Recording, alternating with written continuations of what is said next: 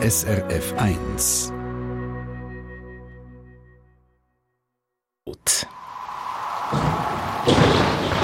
SRF 1 Wetterfrage. Präsentiert von Gardena mit den Schlauchboxen zur Gartenbewässerung. Information unter gardena.ch. Was für unglaubliche Sonnenaufgänge und Sonnenuntergänge. Diese Woche an vielen Abenden hat der Himmel am westlichen Horizont ausgesehen wie ein loderndes Feuer. Von Feuerrot über Pink bis Orange-Gel ist so ziemlich jede Farbnuance drin gewesen. Und auch heute Morgen haben unsere Meteo-KollegInnen wieder schöne Bilder bekommen. Danke an dieser Stelle. Ja, und kein Wunder, sind auch ein paar Mail bei SRF Meteo eingegangen mit der Frage, wie kommt es eigentlich zu dieser massiven Verfärbung? Und wieso heißt es überhaupt Morgen Rot und Abigrot, wo doch zu Sonne meistens mit einem Orangeton untergeht. Jan Eitel, du bist dem nachgegangen. Ja, also diese Woche hat es wirklich unglaubliche Sonnenaufgänge bzw. Untergänge können sehen und häufig sind die auch ziemlich rot dahergekommen, das muss man schon sagen. Aber klar, häufig sieht man die Auf- und Untergänge auch in Orange oder eher in Gel.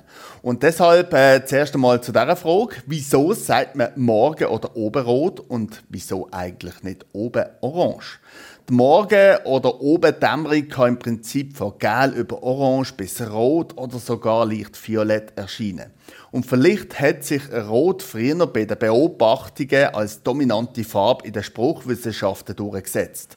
Es gibt aber auch noch einen anderen Ansatz. Und zwar hat es in der vergangenen Zeitgeschichte immer wieder verheerende Vulkanausbrüche gegeben, wo extrem viel Vulkanasche und auch verschiedene Gas in die Atmosphäre, ja zum Teil sogar bis in die Stratosphäre aufgespuckt hat, also zum Teil bis auf rund 30 Kilometer Höhe. Die Asche oder auch Gas haben sich über die globale Windzirkulation weltweit ausbreitet und die Schmutzpartikel oder Gas haben die extrem roten Sonnenuntergänge bzw. Aufgänge gebracht und das zum Teil über Jahrzehnte hinweg. Ist also durchaus möglich, dass solche Phasen Einfluss haben auf das Wort. Das Wort Oberrot oder Morgenrot verwendet man heute, ähm, heute allgemein so für die farbigen Dämmerungserscheinungen. Dabei sind alle Farben vom langwelligen Lichtspektrum möglich, das heißt Rot, Orange oder Gelb. Sehr gut. Tatsache ist aber, dass sich Rot, Grundfarbe, irgendwie durchgesetzt hat. Jetzt aber die andere Frage. Wie verfärbt sich der Himmel überhaupt dermaßen stark und schön?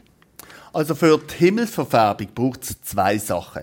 Erstens Licht vor der Sonne und zweitens die Erdatmosphäre, wo das Licht streut, also ablenkt. Das Licht von der Sonne ist weiß, aber eigentlich besteht weißes Licht aus der Spektralfarbe, also aus Violette über Blau, Grün, Gelb, Orange bis Rot. Die Spektralfarbe sehen wir immer sehr schön, auch beim Regenbogen. Jetzt muss man sich der weiße Sonnenstrahl mal vorstellen, wie er von der Sonne durchs Weltall schießt und das ohne Hindernis. Aber sobald der weiße Strahl in die Erdatmosphäre eintrifft, kommen plötzlich kleine Hindernisse auf ihn zu.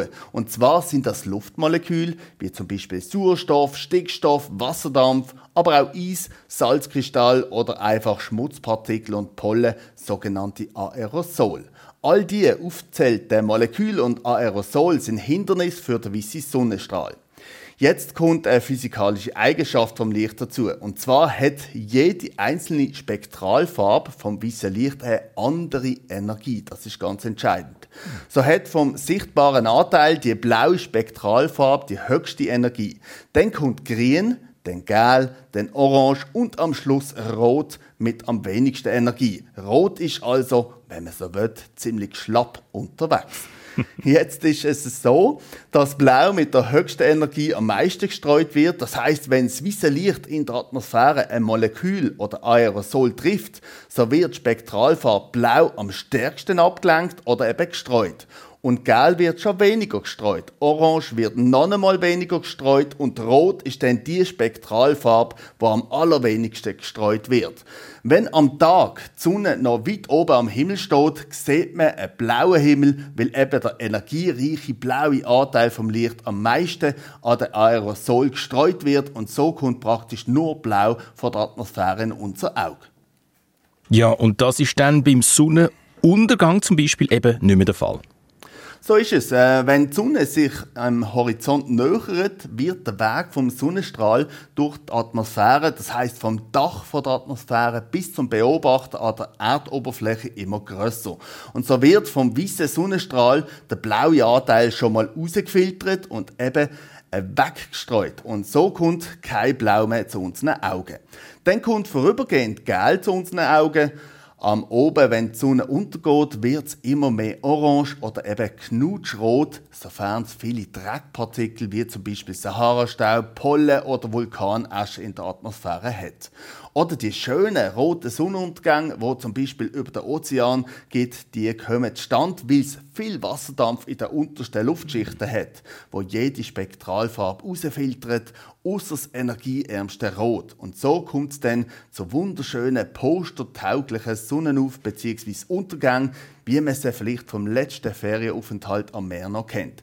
Ich persönlich finde den Sonnenauf- oder Untergang am schönsten, wenn die Sonne noch oder schon hinter dem Horizont ist, aber noch Wolken im Spiel sind. Und zwar funktionieren vor allem die hohen Wolken wie ein Himmelsspiegel, wo der rötliche Anteil vom Licht noch erfasst. So wie zum Beispiel sehr beeindruckend am letzten Mittwoch passiert ist. Da hat die hohen Wolken noch mögen anscheinen. Es hat ausgesehen wie ein roter, glühender Lavateppich.